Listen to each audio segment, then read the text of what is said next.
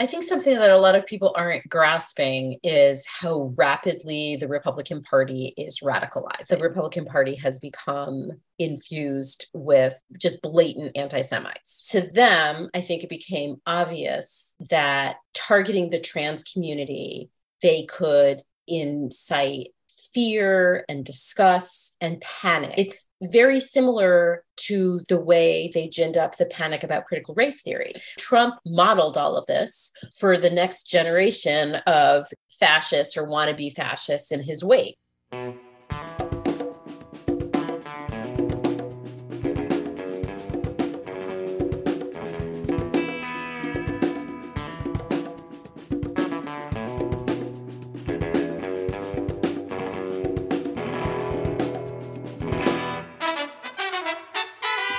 Welcome to episode 133 of the Refuse Fascism podcast, a podcast brought to you by volunteers with Refuse Fascism.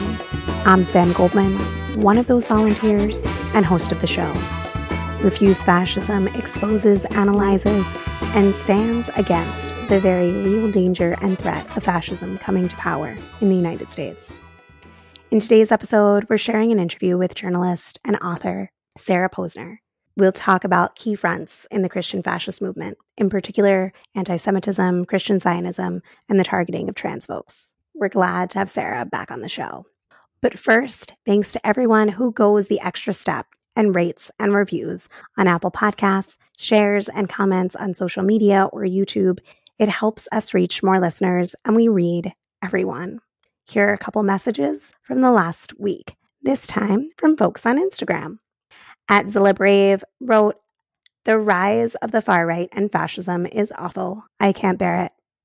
And at Affinity Girl wrote, Thank you, Teddy and Sam. You're both amazing and we appreciate you. Well, Zilla Brave, we shouldn't have to bear it. And to Affinity Girl, we appreciate you. So, after listening to today's episode, go help us find more people who want to refuse fascism by rating and reviewing on Apple Podcasts in encouraging your friends and family who listen to do the same. Subscribe, follow so you never miss an episode. And of course, continue all that sharing and commenting on social media. Before we get to the interview, we just got to talk about Tuesday. No matter what happens Tuesday in the midterms, it is clear that the fight against fascism continues. Whether we see widespread fascist victories, which we cannot submit to, whether we continue sinking under a stalemate of quote unquote balance in Congress. Whether violence erupts to affect the outcomes or the fascists are constrained to threats, voter suppression, and intimidation. In every one of those scenarios and any other that may arise, the onus remains on the people in our millions to act outside of politics as usual, to confront and defeat fascism. It is going to take real political struggle, fierce struggle, blunt truth telling, and nonviolent mass opposition in the public square. We have a fight on our hands, and this fight needs you. Listening to, discussing, debating, sharing, and contributing to this show, and most importantly, the work of refusing fascism, is vital.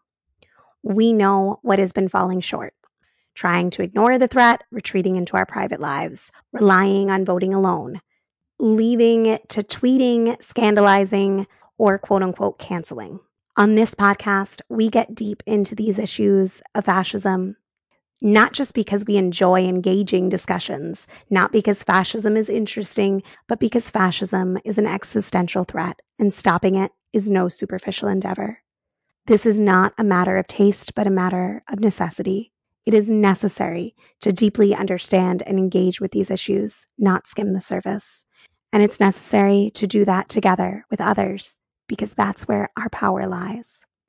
On this show, we'll continue to educate people on the roots, nature, trajectory of the real and present danger of fascism in the United States, to spotlight those rising up, and to work together to understand and unite to stop an American fascist movement that imperils all of humanity.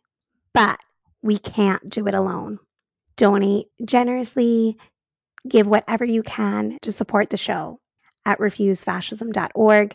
Lend your skills. Join the network by signing up at refusefascism.org. Be sure to follow us on social media at refusefascism.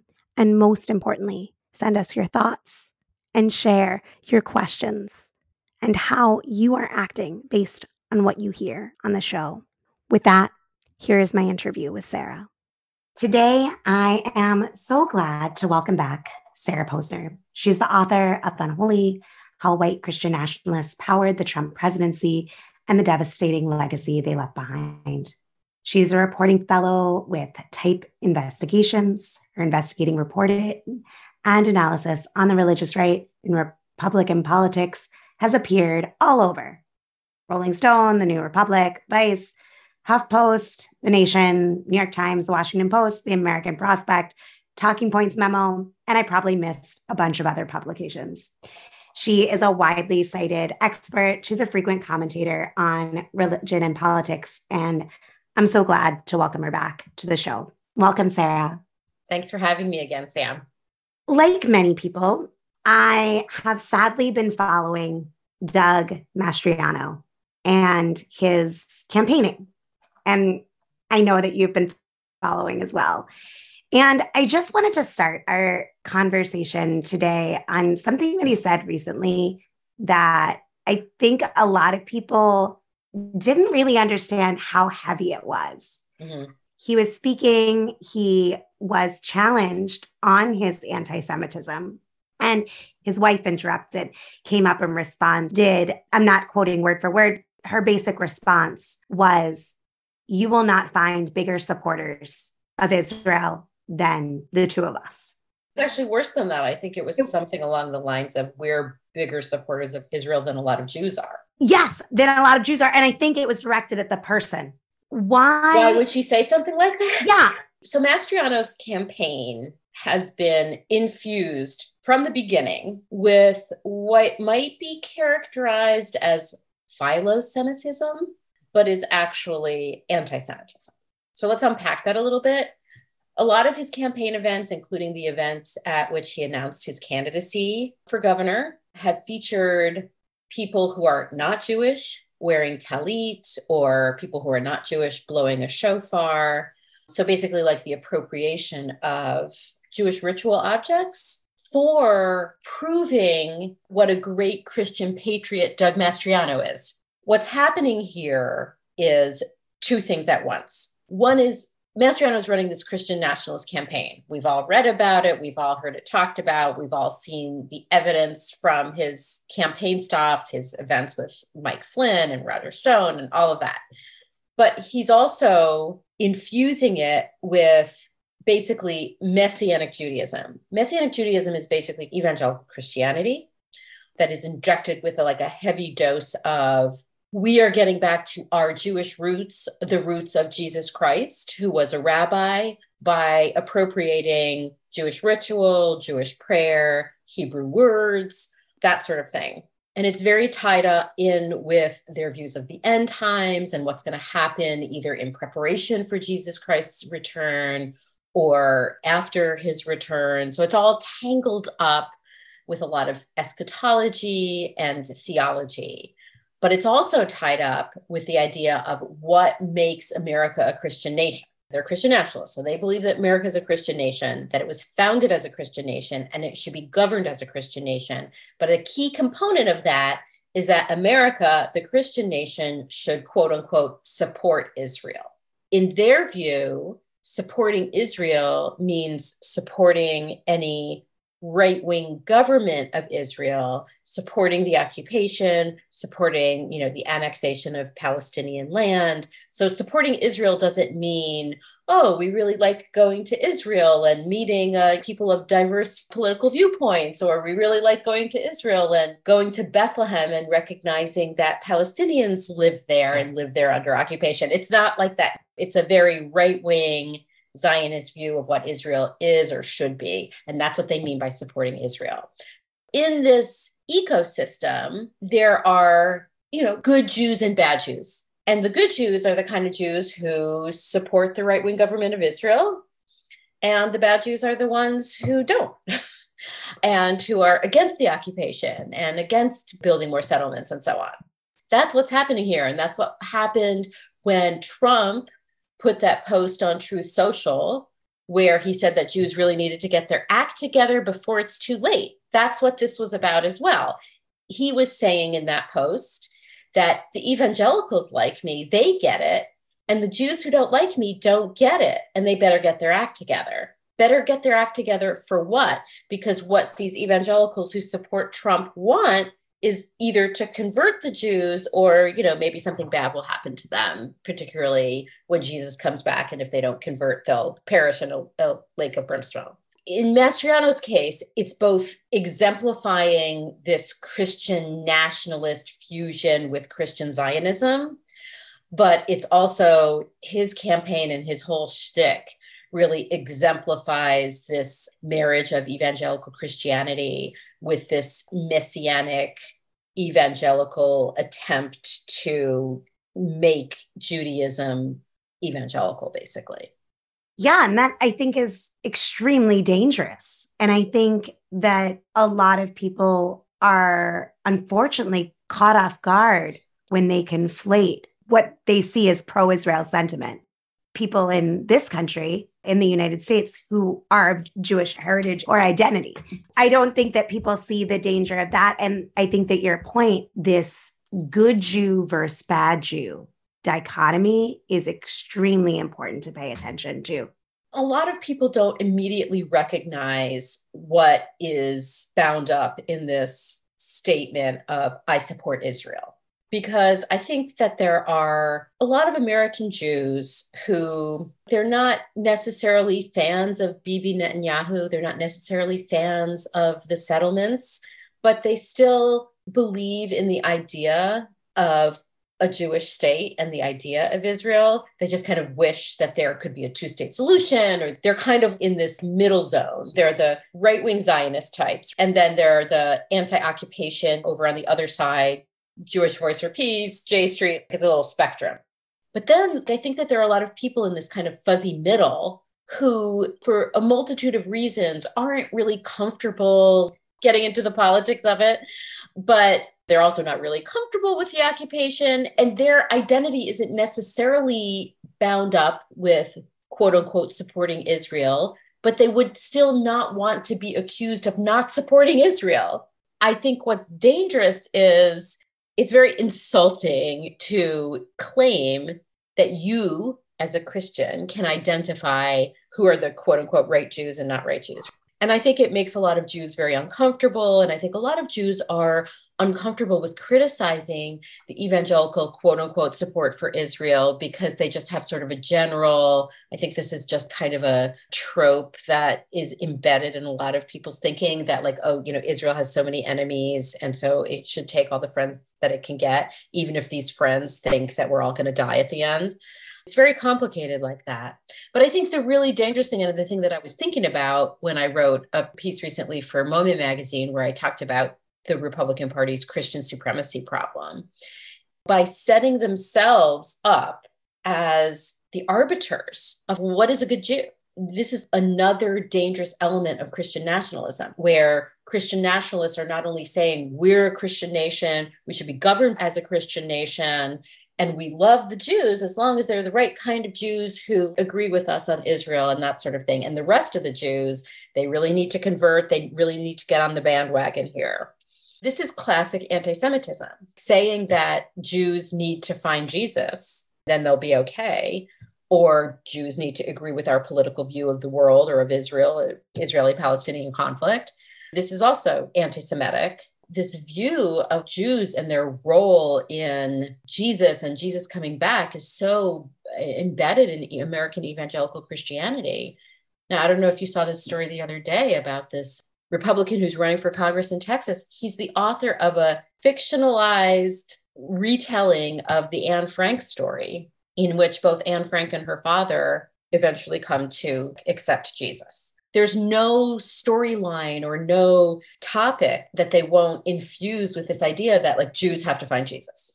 I think that that's really, really helpful. And we were talking earlier before we started recording how right now we're in a situation where there's almost an anti-Semitic Olympics going on, mm-hmm. where each candidate or person of influence seems to be trying to outdo each other in their cruelty and just the absolute outrageousness of what they're saying. Now, some of it in the case of Mastriano and Trump is almost identical.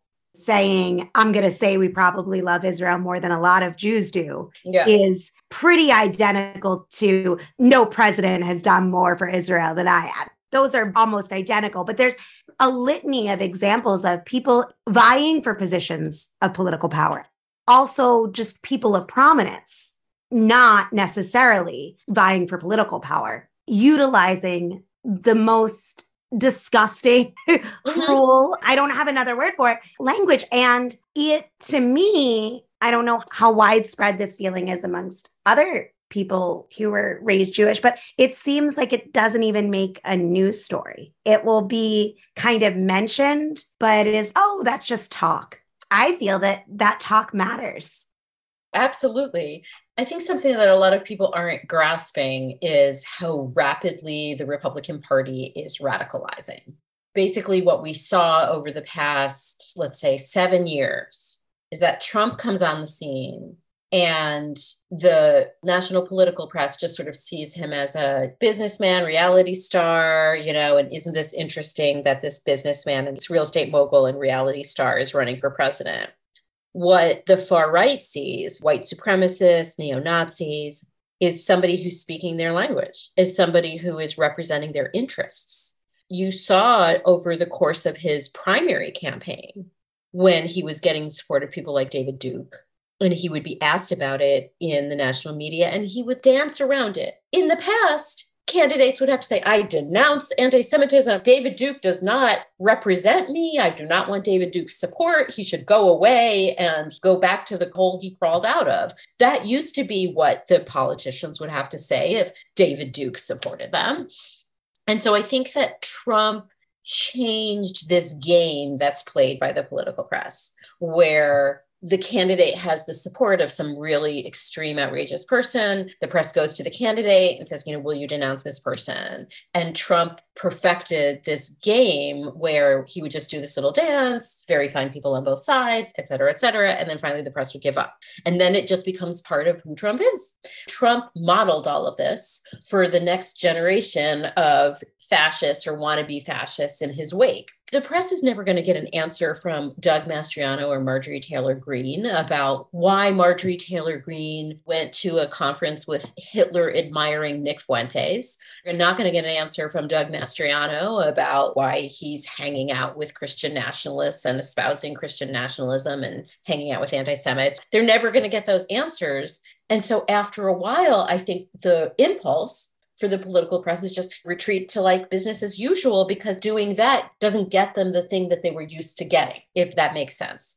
I think what we're seeing is a kind of laziness kind of sets in that you just kind of wonder okay what's the point of going back to these people time and time again when they're not going to give a straight answer or they're just going to yell at me or just say fake news or whatever the answer of the day is then we see all kinds of different examples. A candidate who wrote the book about Anne Frank and wrote the novel about Anne Frank.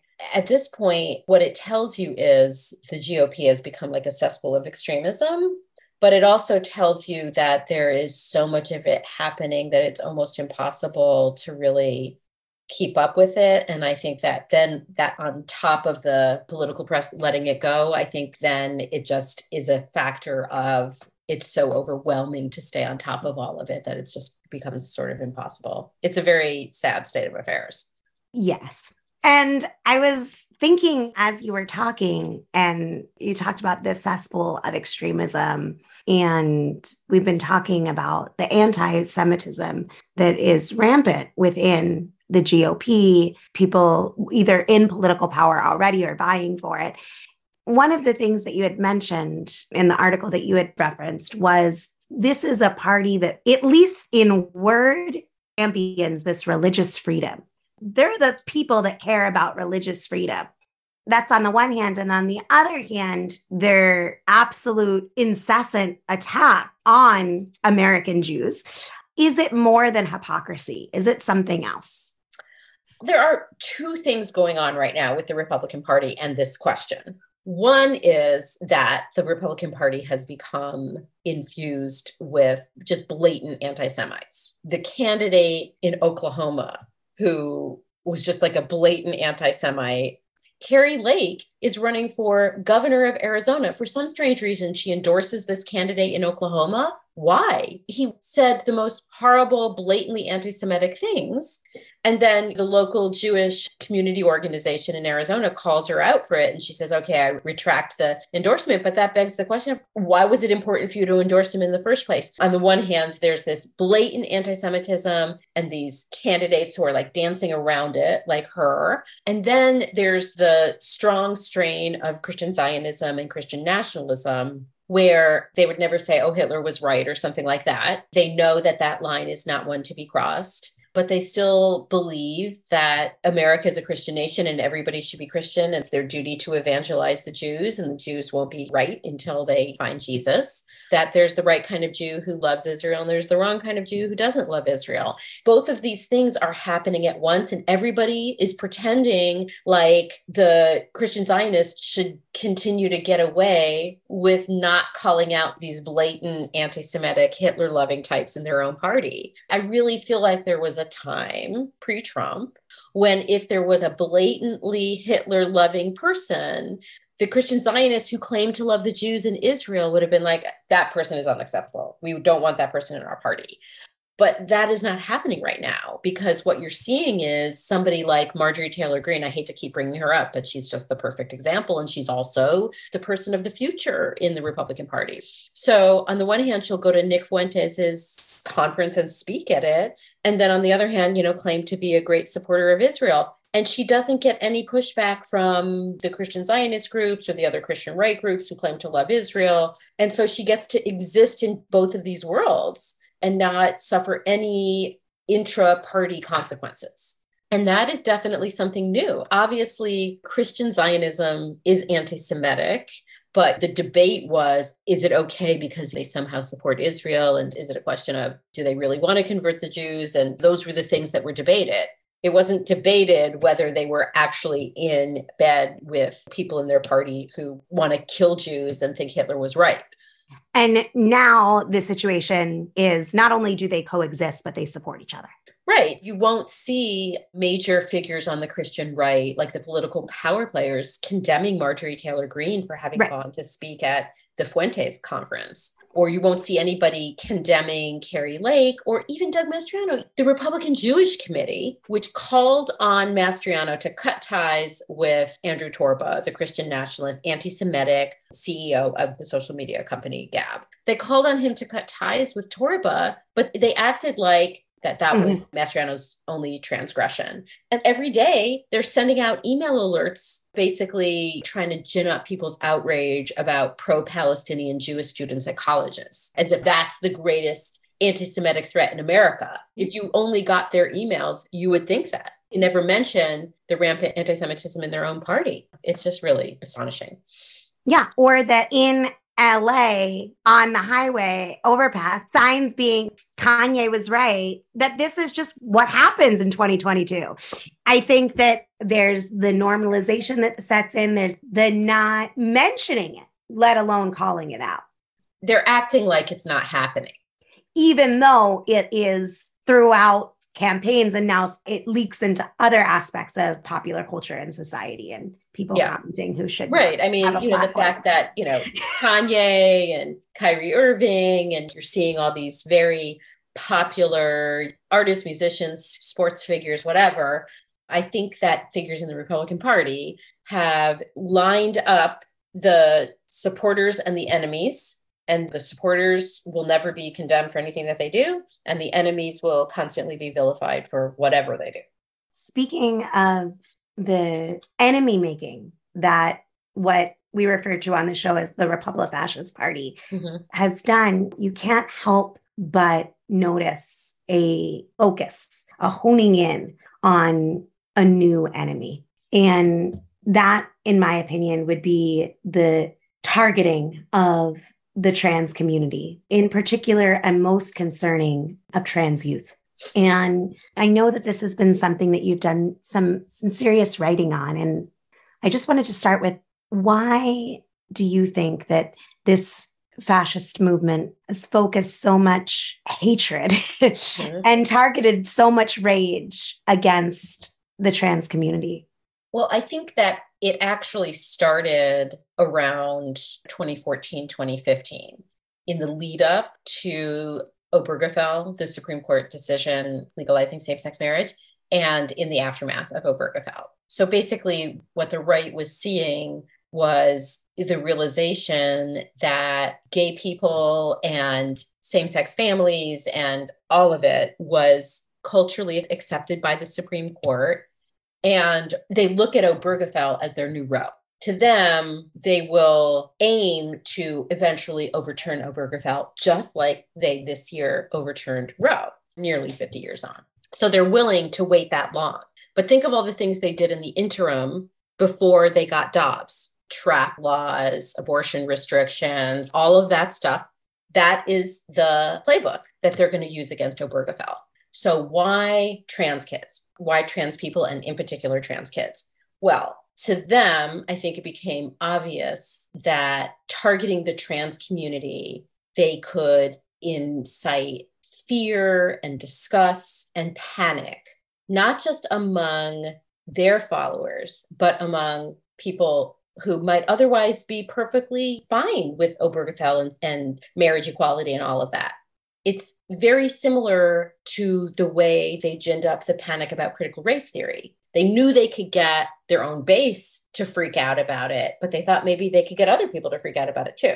And see how it always centers on kids it always centers on the idea that public schools are or weird doctors or academics are trying to twist your child's brain and recruit them into something that's dangerous and scary and un-american or whatever. That's kind of the model. And so you take something that you know your base is really ginned up about but you think maybe you can get other people on board too. And i think that that was precisely the strategy with their long anti trans efforts.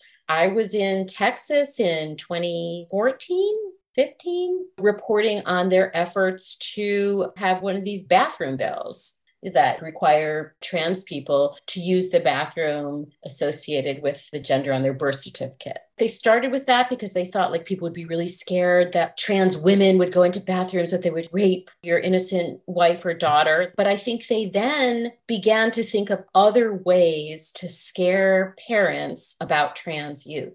So then they moved on to sports. Oh, your daughter might not win the track championship because there's a trans girl on the opposing team. All of these things are sort of targeted not at the Christian right base, but at other constituencies. And I think that that's what they're trying with these anti trans healthcare bans. I recently wrote a piece about a bill that became law in Arkansas that bans all gender affirming care for trans people under the age of 18 a court held it for a preliminary injunction, held it unconstitutional. Now there's a trial going on to determine its constitutionality. But it's all based on lies about what the medical establishment has determined about gender affirming care, that it's life saving care for trans kids.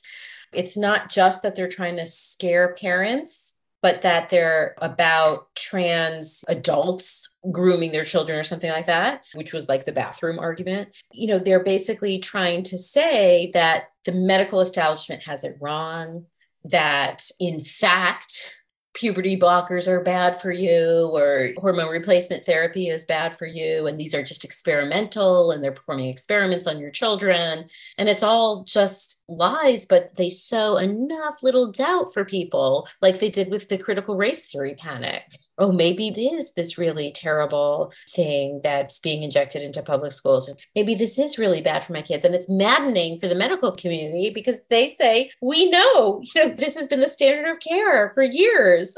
It's a combination of targeting the most vulnerable, but also targeting them in such a way that you could potentially expand the reach of your very ugly arguments yeah, I think that it's twofold expanding who you can onboard into the attack mm-hmm. and also consistently expanding the group that you're targeting.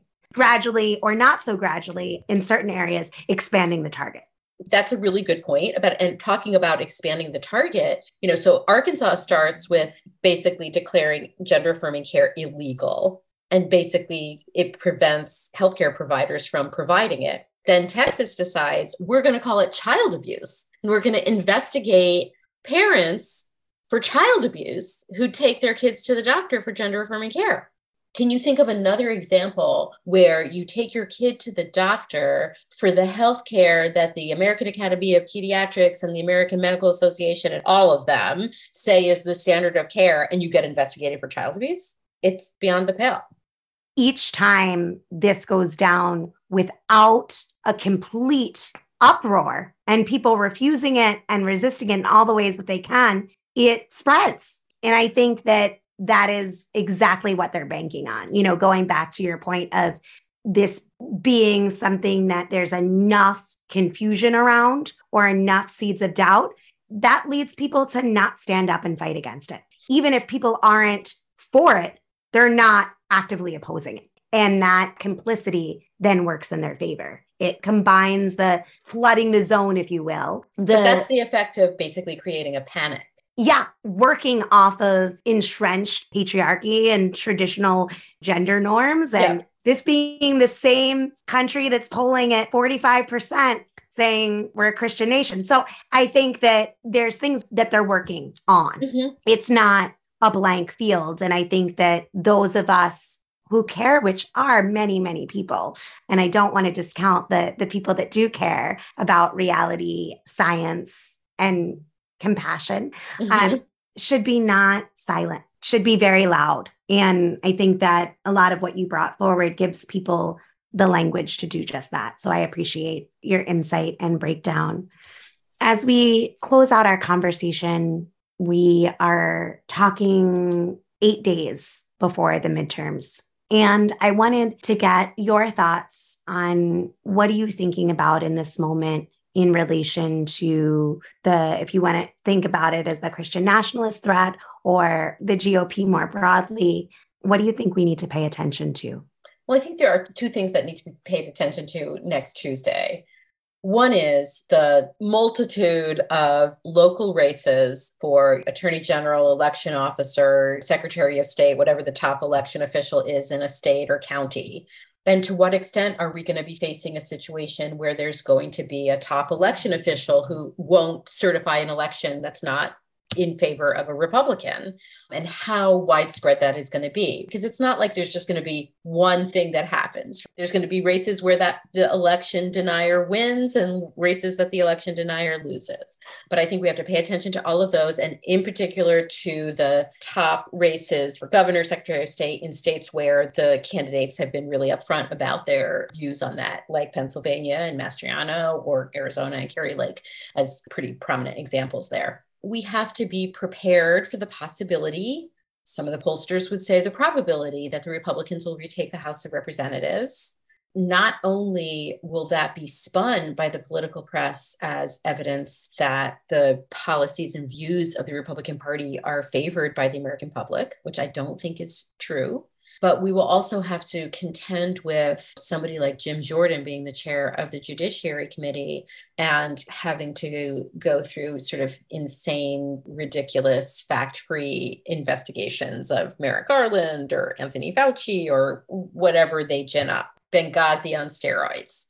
I think we have to be very aware of how that gets covered by the national press and to talk about it and point out in any way that we can when the national press kind of both sides these kinds of things like well you know the democrats impeached trump. It's like well okay right you know because trump was like the most criminal president in american history. That's why they impeached him. And so there's going to be a lot of gaslighting and both siding if they take control of the house. And if they take control of the senate too which i hope is unlikely but i think a lot of these races are on a knife's edge that's whew, all bets are off then. But I think that the possibility of the Republicans retaking the House puts us in a position where it's going to be very important to contest these kinds of both siding of their show trial kinds of investigations that they've already signaled that they're going to do. Thank you, Sarah, for coming on, for sharing your perspective, your expertise, your insight with us, and of course, your time. In the show notes, you'll be able to find links to some of the articles that we mentioned and Sarah's Twitter as well. Thanks so much. Thank you. Take care. For more on Doug Mastriano and the threat of theocracy, check out Christopher Mathias's latest up on HuffPost. He writes, quote, if polls, not prophecies, are to be believed, Mastriano will be clobbered by his Democratic opponent, Josh Shapiro, in Tuesday's election but his likely defeat shouldn't distract from what Mastriano represents the ongoing radicalization of the Republican Party into a sect that sees its victory as inevitable and predestined from above, and which paints its opponents as the literal incarnations of the devil in need of vanquishing. In this view, democracy is merely a roadblock in a divine quest for domination. End quote. See Doug Mastriano's Prophets in Pennsylvania in the show notes to read in full. For more on the Christian right's role in voter suppression, I recommend checking out Annika Brockschmidt's latest on open democracy, also linked in the show notes. Thanks for listening to Refuse Fascism. We want to hear from you. Share your thoughts, questions, ideas for topics or guests, or lend a skill. Tweet me at Sam B. Goldman, drop me a line at Samantha Goldman at refusefascism.org, or leave a voicemail by visiting anchor.fm forward slash refuse fascism and hitting that message button. Want to support the show? It's simple. Show us some love by rating and reviewing on Apple Podcasts or your listening platform of choice. And of course, follow, subscribe so you never miss an episode.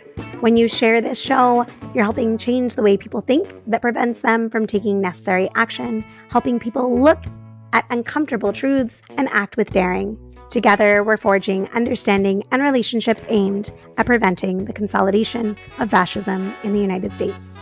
Chip in to support our content creation. We have no sponsors. We count on you. Donate by visiting refusefascism.org and hitting that donate button. Thanks to Richie Marini, Lena Thorne, and Mark Tinkleman for helping produce this episode. Thanks to incredible volunteers, we have transcripts available for each episode. So be sure to visit refusefascism.org and sign up to get them in your inbox each week. We'll be back next Sunday. Until then, in the name of humanity, we refuse to accept a fascist America.